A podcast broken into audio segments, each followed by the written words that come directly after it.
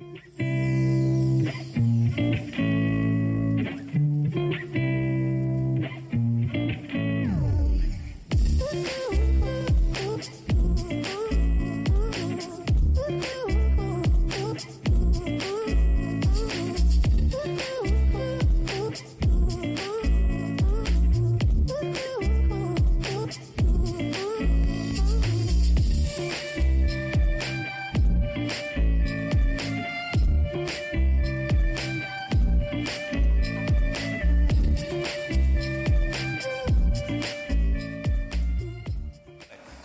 we started a new series entitled The Big Picture.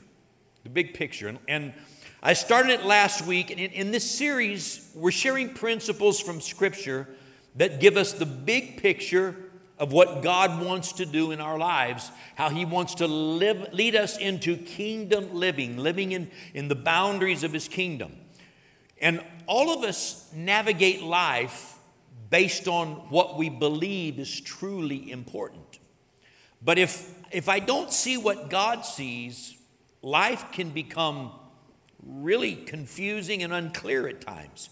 If I can see God's big picture and see what He sees, it tends to help me see through the fog of all that's going on around me. And last week I started this series and I talked about life, death, and eternity. And I'm going to tell you something. If you don't get life, death, and eternity settled in your mind and see the big picture of all of that, your whole life will be a ball of confusion because you won't be able to sort things out if you don't have an eternal perspective on life. So, if you weren't here or didn't hear the message last week, take the time to go back and listen to the message. If you're watching online and didn't see it and didn't hear it, you want to check it out because it really helps bring some clarity to the big picture of life. But, you know, in this life, I think the most important thing we can do is prepare for the next life. Let that soak in a minute. In this life, the most important thing I can do is prepare for the next life, for eternity. And last week I talked about death, life, eternity. I want to back up a little bit, and today I want to focus on life. And I want to give you some perspective that I think may help us from Scripture when we talk about God's kingdom and kingdom living now and forever. I want to talk about life. And last week, when I talked about life, I, I really only got into one little part of it and it was this. We looked at Psalms 39, also James chapter 4, and we talked about the fact that life is short. Life is short. I don't care how long you live, when you look at life and compare it to eternity, we are a vapor. Psh, we're a mist. We're here for the moment, and then we're gone. So we need to understand what, what is the importance of this life? We could talk for hours about the importance of life from Scripture. So I want to narrow it down to two or three things today. But first of all, look at 1 Peter chapter 2. As followers of Christ, there's something that we need to understand. When Christ becomes our Savior, we become a part of God's family. We enter into the kingdom of God, and therefore, God invites us into kingdom living. I talked a little bit about this last week. But look at 1 Peter chapter 2, beginning at verse number 9. Here's what Peter wrote But you are a chosen generation, a royal priesthood, a holy nation. Now, now pause just a moment. Who's he talking about here? Us. All right? Everybody say us. Okay, if he's talking about us, he's also talking about me.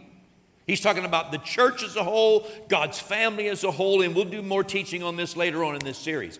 But here's what I want you to see He says, You are, you are, we are, I am part of a chosen generation, a royal priesthood, a holy nation. Then he goes on to say this His own special people. Turn to somebody and say, I'm special. I'm special to God.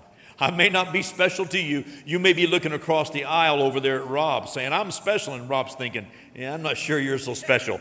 God thinks I'm special, okay?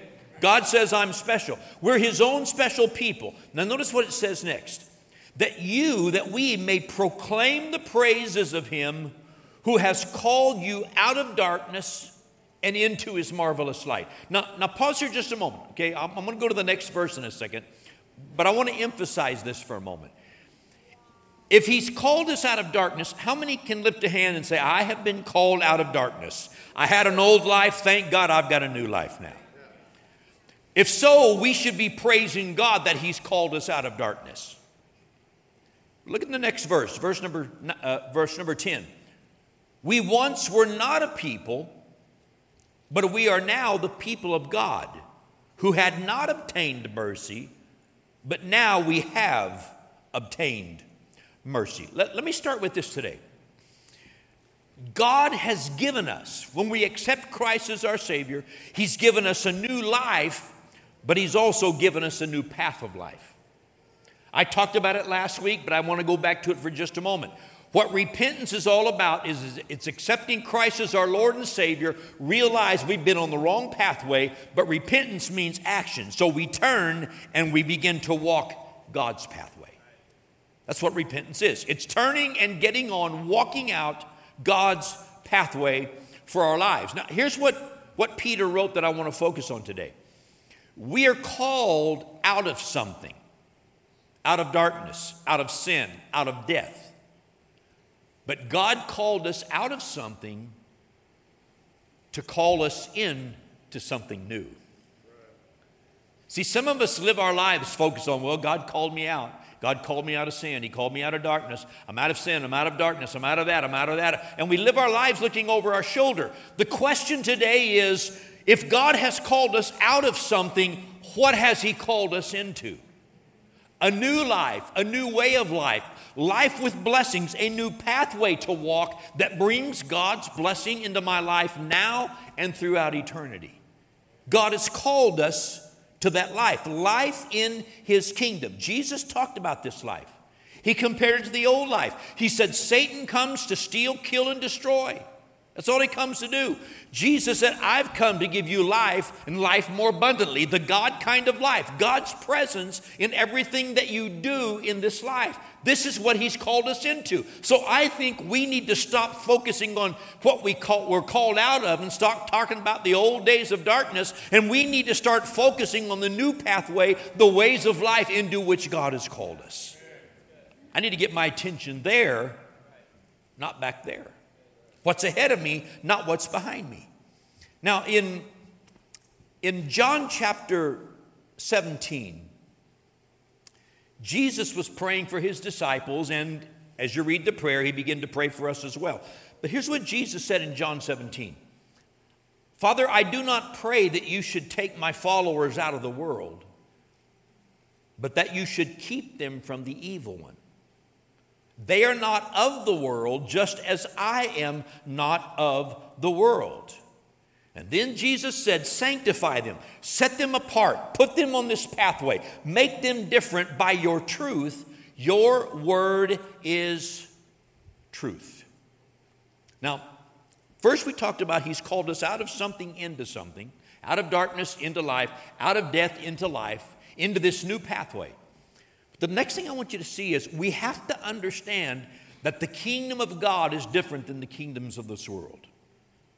It's just different. Jesus said it best, and you know, we've capitalized on it in many ways. We are in this world. How many of you are living in this world? Okay, there's a few of you, sometimes I wonder about you, uh, but most of us recognize we are living in this world. We are in this world, but we are not of this world. Remember a few years ago when the t shirt company got so popular and you see everybody wearing those shirts, not of this world, not of this world? It's what Jesus said. Jesus said, I'm not of this world, therefore you're not of this world. You're in this world, but you're now in the family of God. You're in a new kingdom and you have a new lifestyle. So therefore, you need to look to your new king to tell you how to live life. And, and Jesus prayed and said, Father, Put them on this road, sanctify them, separate them from the old life, put them in the new world, in the new life, and do it by your word. Do it by your word. In the Old Testament, we, we quote this all the time Psalms 119, 105. God's word is a lamp to our feet, it's a light to our pathway. It shows us if we're on the right path or if we're on the wrong path. It shows us where we are, it shows us where we need to go next. So we are separated from the world as we walk with God in the new life. So I need to commit myself to that new life. Paul said it this way Don't let anyone rob you of God's blessings that come on that pathway. That's Colossians chapter 2. James said it this way friendship with the world makes God my enemy. That's strong language. That's not the words Pastor Gary, it's the words of James. Friendship with the world, love of the old life separates me from God's life and makes God my enemy. John in 1 John chapter 2 said this Do not love the world or the things in the world. If anyone loves the world, the love of the Father is not in him. And the world is passing away and the lust of it, but he who does the will of God abides forever. This pathway is the path to eternal life. And, and before I get to the next thing, one last little thing I want to say here. Every kingdom has governing laws. Every kingdom, every nation has governing laws, as does God's kingdom. And when we preach about God's laws, this is not legalism. You know, for the last several years, there's been such a move towards grace in our country, and thank God for grace. I believe in scriptural grace. Don't misunderstand me. But somewhere along the line, a lot of people began to think because of God's grace, there are no governing laws over our lives. You're kidding yourself. Scripture is full of God's governing laws for our lives. Every kingdom has governing laws. God's laws are not there to put us into bondage, they're, to, they're there to put us on a pathway where we receive God's blessing in everything that happens in our lives. So we need to know what God's kingdom is about and what His governing laws really are. So, next, uh, I want to go to Matthew 25, and we're going to read several verses here. We're going to read all of a parable found in Matthew 25. And, and I want to dive in a little bit more into this concept of living life for eternity, living life with an eternal perspective. Matthew 25, we're going to start at verse 14. Here's what Jesus said For the kingdom of heaven is like a man traveling to a far country who called his own servants and delivered his goods to them. Now, follow the story with me. This man's going to travel to a far country, calls in his servants, delivers his goods to them. And to one he gave five talents, to another, two talents, to another, one talent, to each according to his own ability, and immediately he went on a journey. Then he who had received the five talents went and traded with them and made another five talents. In other words, he doubled his money. Likewise, he who had received two gained two more also. He doubled his money. But he who had received one went and dug in the ground and hid his Lord's money. Verse 19 After a long time, the Lord of those servants came and settled accounts with them. So he who had received five talents came and brought five other talents, saying, Lord, you delivered to me five talents. Look, I've gained five more talents besides them. His Lord said to him, Well done, good and faithful servant. You were faithful over a few things. I will make you ruler over many things. Enter into the joy of your Lord. Verse 22 he also, who had received two talents, came and said, Lord, you delivered to me two talents. Look, I have gained two more talents besides them. His Lord said to him, Well done, good and faithful servant. You've been faithful over a few things. I will make you ruler over many things. Enter into the joy of your Lord. But now the story changes. Look at the next verse, 24. Then he who had received the one talent came and said, Lord, I knew you to be a hard man. You're a tough guy. You're a tough businessman. You have tough expectations. Reaping where you've not sown and gathering where you have not scattered seed. And I was afraid and went and hid your talent in the ground. Look, there you have what is yours. But his Lord answered and said to him, You wicked and lazy servant. You knew that I reap where I've not sown and gather where I have not scattered seed. So you ought to have deposited my money with the bankers, and at my coming I would have received back my own with interest. So take the talent from him. Now, notice what he says give it to him who has 10 talents. For to everyone who has, more will be given, and he will have abundance. But from him who does not have, even what he has will be taken away. And finally, verse 30 cast the unprofitable servant into the outer darkness. There will be weeping and gnashing of teeth. It's a pretty somber parable that Jesus gave here. But it comes down to really, I think, a couple of simple principles. God has given every one of us something very, very precious. You know, if you read this story, talents, it's really talking about money. The kingdom of God is not dependent upon dollars and cents. Now, we, we need money to function, to do the work of the ministry, but God's kingdom doesn't need dollars and cents. God can, can create whatever He needs. This is not about how much money do you have at the end of your life. That's not the story. The story here is what do you do and what have you done? What do I do in my lifetime with what God has given me? Your person, what God has invested in you. You know, scripture says when God made man, he saw something of himself in man. We're made in the likeness and the image of God. We are made, we, we are precious, we are valuable. We're given gifts and abilities. And sometimes God drops spiritual things in our lives to share. The question is, what have I done and what am I doing with the precious things that God has given me? Talked about one guy that he had a lot going for him, and he used it and doubled it. Another guy had quite a bit. He, he used it and doubled it. Another guy didn't think he had much. He went into hiding, and at the end, he lost all of it. See, today, as we look at this story, I need to tell you something. One of the most important principles for success in life and kingdom living is taking responsibility for myself. Boy, it's quiet in this Unitarian church today. How many, how many people do we have in the building? You're either you, you own your own business or you're in management somewhere in, in business. Hold your hand up just a second i want to see it. Then i should get a lot of amens. You can put your hands down. I should get a lot of amens when i say this. One of the greatest failures of people today in our world is they don't want to take responsibility for their own lives. Do you know why some people arise to management and others generally don't it's because they don't take responsibility. Now, I know I'm going to somebody, well, I can't believe you said that about me. I didn't say it about you, I said in general. Okay? Okay? So please, I'm going to make a point, so stay with me.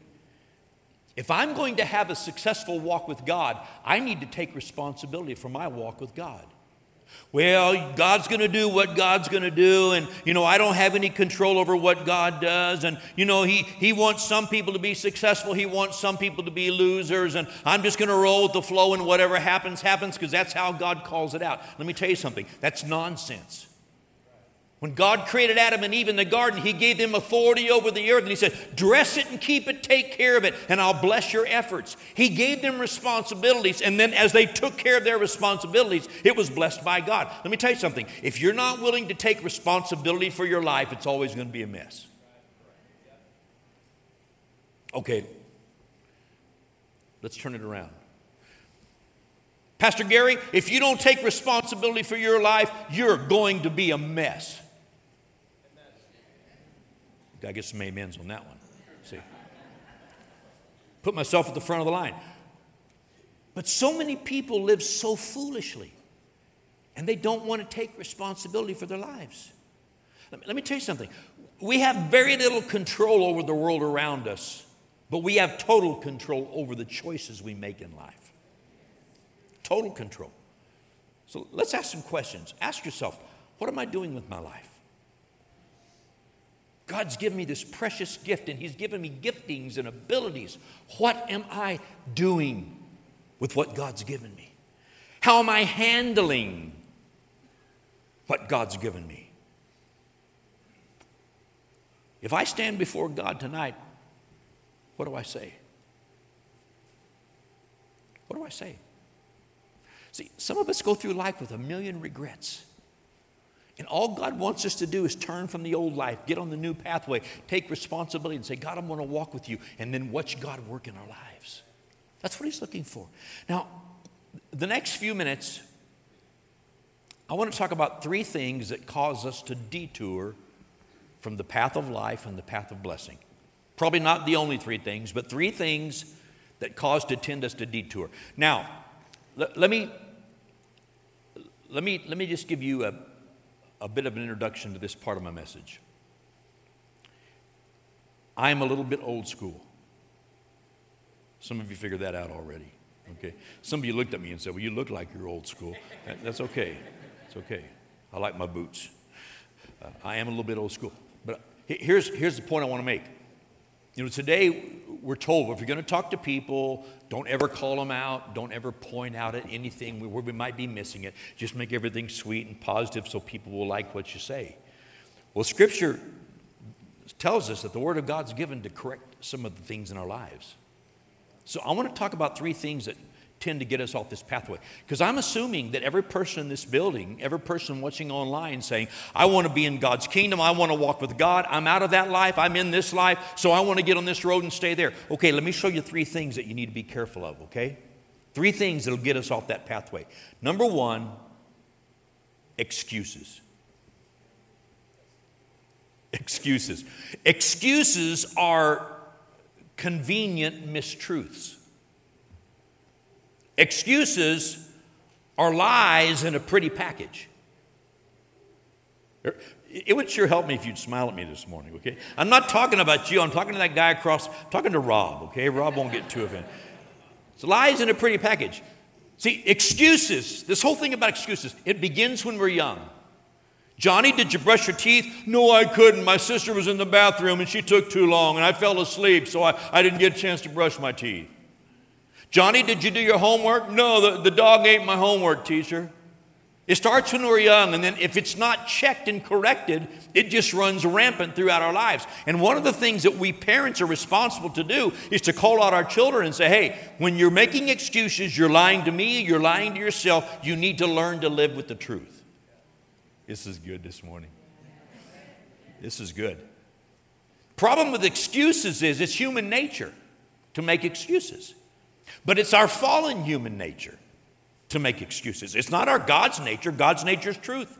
So we go all throughout life, and whenever we get under pressure and, and things didn't go right, and we didn't handle things correctly, and we didn't take responsibility, what do we do? We make excuses. I heard a story a couple years ago. I've told this once, maybe. Uh, you know, it, it's getting to the place in our world where I can't even tell jokes anymore. Anytime, you know, everybody, somebody gets offended at every joke you tell nowadays. Do you ever notice that? Heard a story a couple years ago. There was this, there was this older gentleman. He retired. He was divorced, lived by himself, lived a bit of a lonely life. He wasn't wealthy, but he had enough money to be safe. And he, he always wanted a sports car. He always wanted a sports car. And finally, one day, he went down and looked at the, the new sports car that he liked, and he saw it and he said, Wow, I want this so much. And he realized I've got money to pay for this. I may need to make a couple of adjustments in my life, but I'm going to buy this sports car. So this guy got this sports car, and it was fast. I mean, it'd go almost 200 miles an hour. So he got this sports car. He gets in it. He drives off the lot. He goes over, gets on the interstate, and starts driving up the interstate. Gets outside of town where the road opens up, and traffic's light, and he says, Let's see what this baby will do.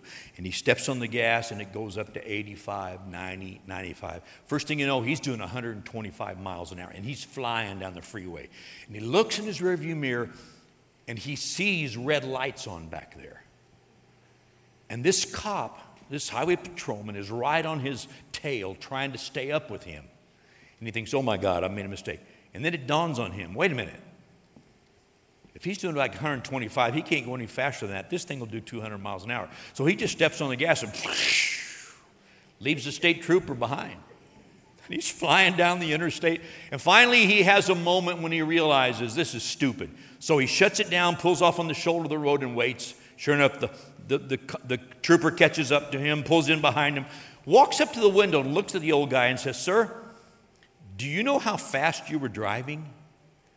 And he said, Yeah, I just got this car and I've always wanted one. I just had to see what it was doing. He said, No, do you understand how fast you were driving? He said, Yeah, I, I know. I know. And he said, You know what?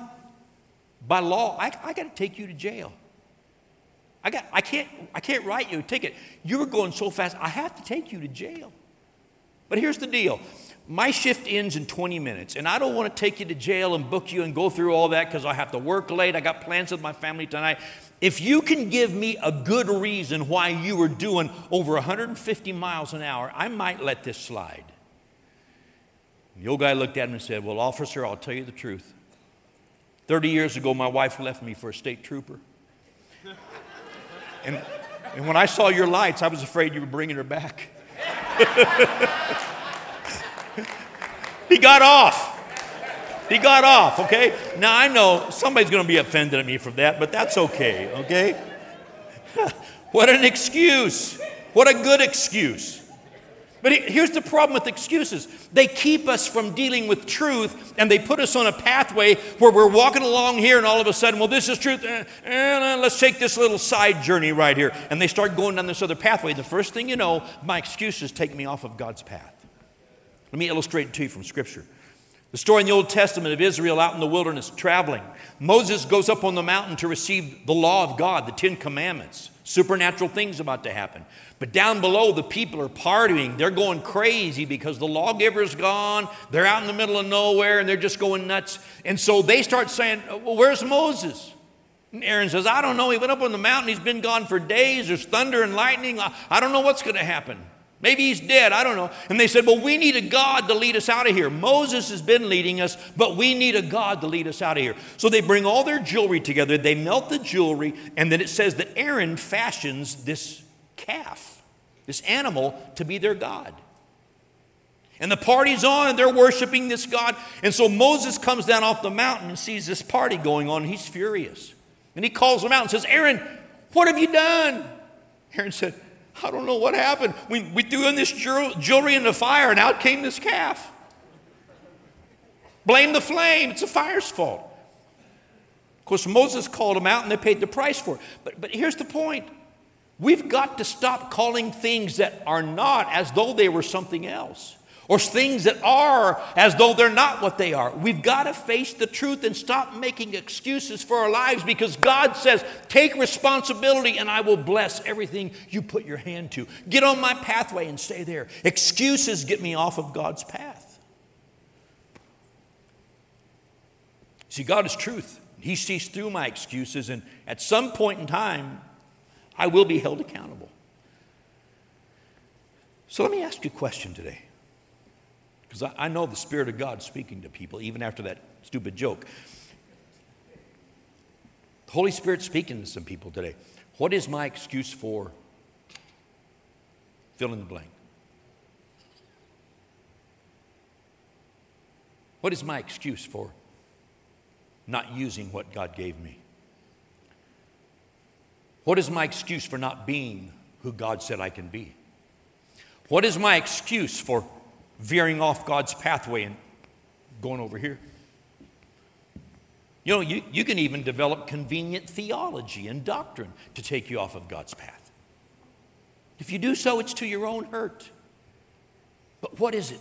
What is it? When this life is over and I stand before God, no excuses will be accepted. None. As a matter of fact, God says, I don't, I don't need your defense. I already know the truth. Here's what I see. Here's what happened. Here's the verdict. God is truth. So let's get excuses out of our lives. Number two, second word, I told you I'm old school. Second word is compromise. Compromise. Compromise is trying to live in two kingdoms at one time. It's, it's trying to walk God's pathway and, and walk another pathway. It's like this it's compromise. Or I'm going to walk God's pathway. I'm going to take this other stuff with me on God's pathway. And God says, No, you can't have that. Okay, well, I'll walk over here and every now and then I'll step back on your pathway because I really am saved. I really am your child. But I, you know me, I just got to do things my own way. Compromise is like oil and water. You keep trying to mix it together, but it keeps separating. That's what compromise is. Now, let me, I, I was talking about the old guy driving the car earlier. What happens when you get out on the interstate, you get out on the freeway, and you're flying down the road? What happens when you start driving in two lanes at the same time?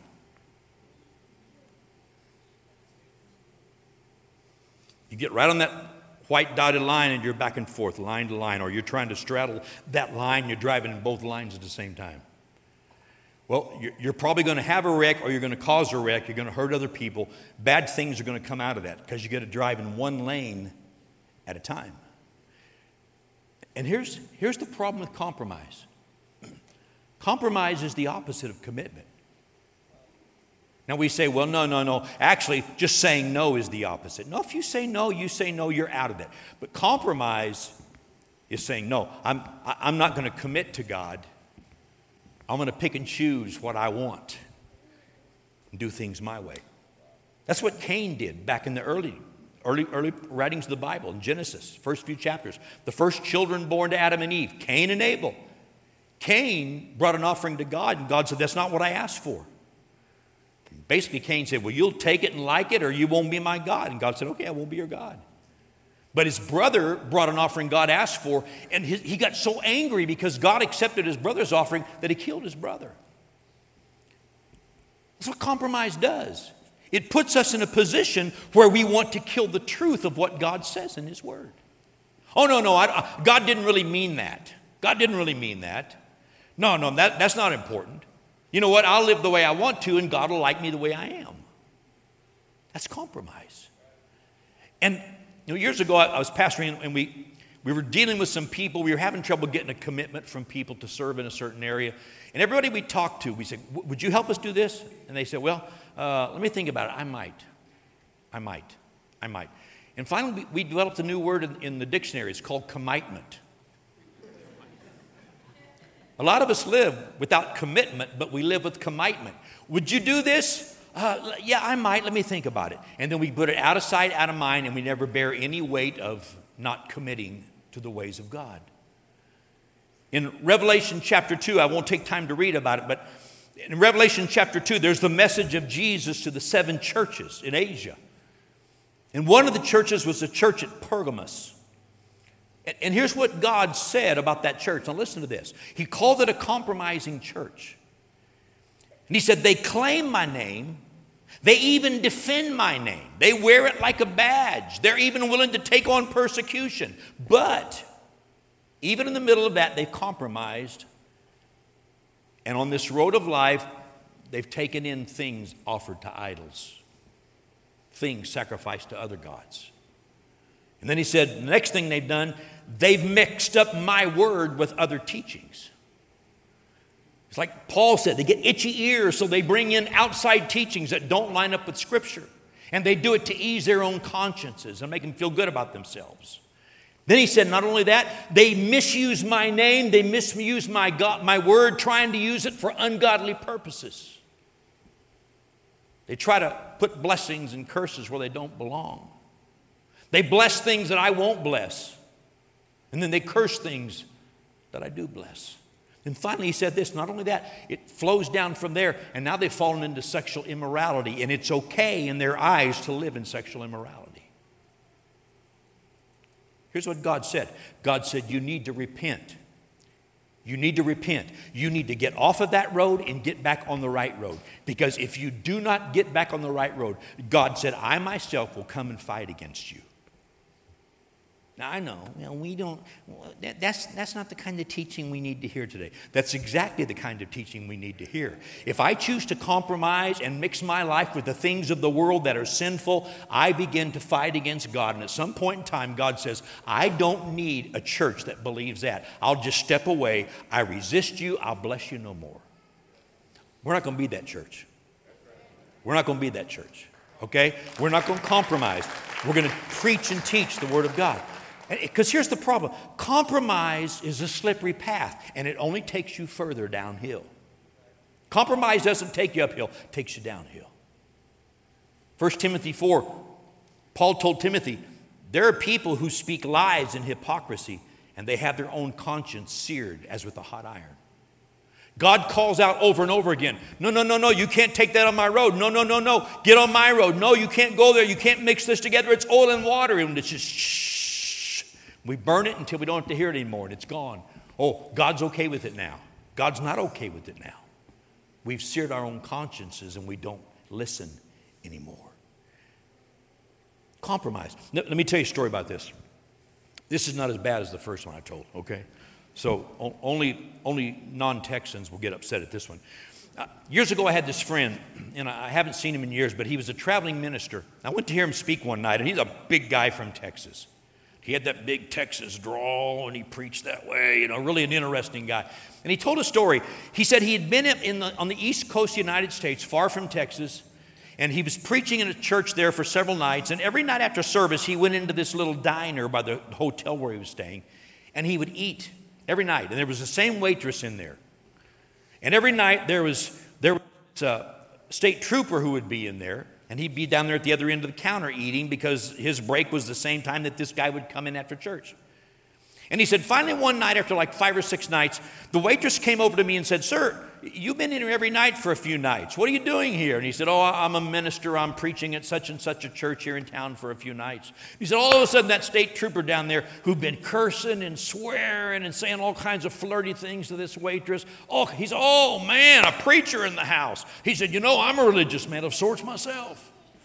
And my friend kind of listened to him for a minute and thought, Really? And he said, Yeah. He said, But you know what? I, I, I was raised by people who believe in fence riding religion. You can ride the fence. You don't have to be fully on God's side as long as you're not fully in the world. You can kind of ride that fence and hold on to both sides and just kind of cruise along as long as you believe in God. That's all that matters. Ride that fence. My friend looked at him and said, Well, sir, I don't know where you're from, but I'm from Texas. And down in Texas, our fences are made out of barbed wire. You might ride the fence, but you're not going to ride it for very long. You're going to get on one side or the other. That's what compromise does. At some point in time, we fall on the wrong side of the fence. Here's what Solomon said in Proverbs 6 Can a man take fire to his bosom and his clothes not be burned? Here's what Jesus said in Matthew 6 no one can serve two masters, for either he will hate the one and love the other, or he'll be loyal to the one and despise the other. You cannot serve God and mammon.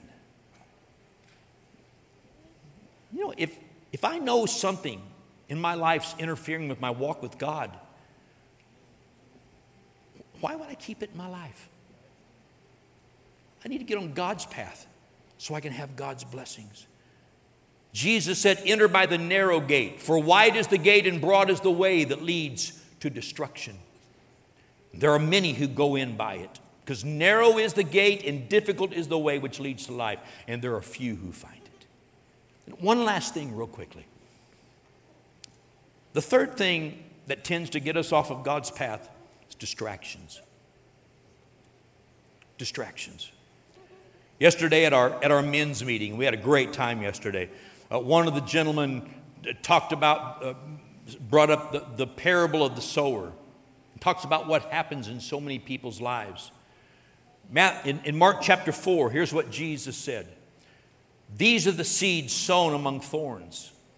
They're the ones who hear the word, but the cares of this world and the deceitfulness of riches and the desires for other things entering in choke the word and it becomes unfruitful. What are you doing with the Word of God that you hear and the Word of God that you read and the Word of God that you study? I told the story last week. Jesus said the guy that hears the Word and builds his life on it is building on a rock. Doesn't matter if you're hearing the Word, if you're not building on it, when the storms come, you're in trouble. But you know, life is full of distractions. In this parable, Jesus said you can get your roots in the ground, you can begin to grow, you can become stable, you can be moving along, and you can even look and say, Wow, God's changing my life. But if you get distracted and you get off the right road, your life becomes unfruitful. Because your attention is diverted to other places. We've been talking about driving the roads today. One more illustration. What happens when you don't watch the road? How many of you have stopped texting and driving? That's what I thought. That's what I thought. About seven of you. What happens when you're not watching the road? You wander into other lanes where there may be cars there. People in front of you stop and you don't see them stopping. Warning signs are ahead, speed limit changes, lanes begin to merge, and you don't see it coming when you're distracted. Being distracted is like being double minded. Double mindedness interferes with my trust in God and causes me to ignore the important issues of life. Man, if this isn't America today, I don't know what is. We are so caught up with so many issues, and we're not even thinking about the things that really matter. James chapter 1, James said, A double minded man is unstable in all of his ways. If you don't believe that, look at a guy on a freeway who's not paying attention. Unstable in all of his ways.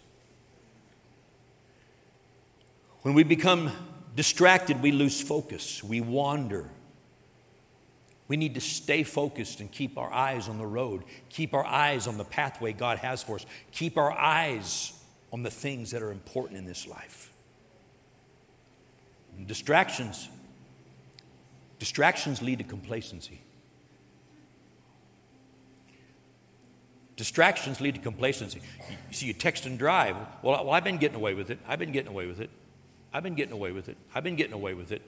We take longer and longer tension spans away from the road, longer and longer, long. You know, I, I've seen people with newspapers driving down a freeway thinking, what in the world are you doing reading the newspaper on a freeway? It gets bigger and bigger, and we become complacent until one day, bam, we slam into something we didn't intend to hit. Now I'm going to close. And I've already taken five minutes longer than I needed to, but I, I want to share this. It's really important. We, we're so focused on the pandemic in our world. But there's a spiritual pandemic in the church world. It's been there for a long time. And that spiritual tan- pandemic has been caused by us forsaking the laws of God. And one of the laws, listen closely, one of the laws that most of the church world has forsaken is right there in the Ten Commandments. Remember the Sabbath day to keep it holy. Remember the Sabbath day to use it for what it's intended to be used for. God worked seven days, He rested the seventh day. He said, I give you this pattern.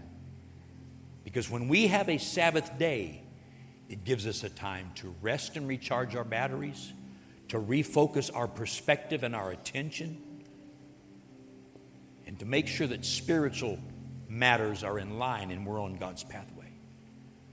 Some of us are so busy and so distracted, we don't have time for God. We don't have time for His Word. We don't even have time for an hour and 15 minutes church on Sunday morning. Because other things have got our attention.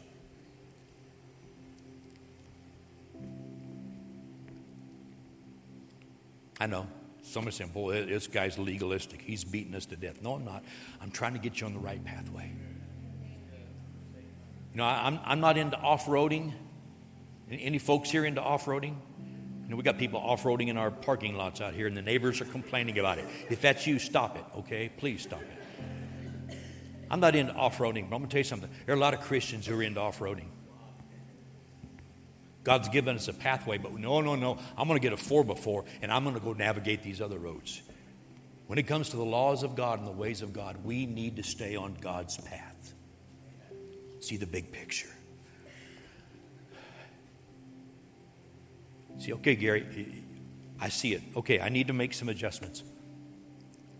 Is God going to beat me to death for my failures? No. No. God will forgive our sins. But God responds to an honest heart. And some of us are seeing, man, I've missed it here. Uh, we're seeing that today. I've allowed some things to happen. What do I do? Make the adjustment, turn and get on God's path. God will receive you. God will bless you. I want to pray for you today. If you've never committed your life to Christ, I'm going to ask you to wrap your heart around this prayer, and we'll give you some more instructions in a few minutes. But I'm going to ask everybody, just bow your heads. I want to pray for you today. Father, I thank you for people who love you, who love your word. I thank you that you've spoken to people today, and this message is very direct, very straightforward, but this, this is the big picture of life. We need to be focused on what our lives are all about, what we're doing with what you've given us. Father, right now, I believe you've spoken to many, many people in this building, many people watching online, that we need to make some adjustments in our lives and line up with your word. Father, I pray you'd give us the courage today to do just that. This moment is not about tears, it's not about feeling bad, it's about saying, I resolve to get off the wrong path and get on the right path. So, Father, I pray right now as you touch our hearts and you begin to show us things that need to be adjusted, I ask you I ask you to convince us your way is right, your road is the road of blessing. Then allow us the blessing and the privilege of walking with you. I accept Jesus as my Savior. I choose Him to be the Lord of my life. I wrap my faith around Jesus. I ask you to forgive me of my sins, give me life eternal. I want to learn your ways and walk with you all the days of my life. I receive you in Jesus' name. Amen. Amen. Would you welcome Pastor Corey as he comes right now?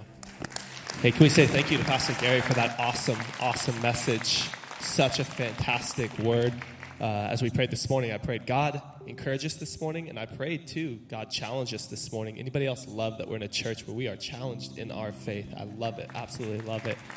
Hey, if this morning you just wrapped your heart around that prayer, whether you're watching online or maybe you're in the building, that is the best decision that you could ever make with your life. We are so excited and we want to walk this journey with you. So we've put together something called the next seven days. And if you're in the building or if you're online, you can get it. If you're here in the building, you can get it in two ways. One, there'll be prayer teams on either side of the auditorium right after service. You could go up to them, you could get prayer, but just tell them, hey, I prayed that prayer. Um, I, I, want the booklet. They'll get it to you. If you're in a rush, before you get to the exit doors of the foyer, there's a counter right there. You'll see a, a sign that says the next seven days. Walk up right there, tell them, hey, I prayed that prayer. I want the booklet. They'll get it to you. If you're watching online, uh, right there in your window, you should have a link. You can click that. Let us know you made a decision. If you can't find that link, if all else fails, just direct message us on any one of our social media platforms. We'll get you the next seven days. We feel like it's our responsibility, our obligation to help you walk out this next week in your faith journey. One more time, church, can we welcome people into God's family? So cool. So cool. This morning, Pastor Gary talked about excuses compromise, and distractions. If there's anything I don't want to make excuses about, compromise, or get distracted in, it's my giving to God. And this is the moment where we get to worship God with our giving. And, and thank you so much for being a church that is so obviously not distracted or making excuses or compromising. We are such a blessed church. Our ministry even through 2020 was strong in so many ways and and that really is because of amazing faithful generous people like you. So there's several options on the screen right there where you can give, how you can give, whatever works best for you, whether you're in the building or you're watching online. If you brought a physical gift today, you want to give in person, uh, before you get to the foyer, there's a giving station on either side of the doors. Also, when you get out to the foyer, to the right at our kids' check in, there is also right there a giving station. Hey, anybody else enjoy being in church today? I know that I did. Hey, one more thing. Next week, if you're interested in being a new Connect Group leader, next week uh, we will be having a new Connect Group leader meeting during the second service. It's going to be rad. So, hey, we love you guys. We will see you very soon.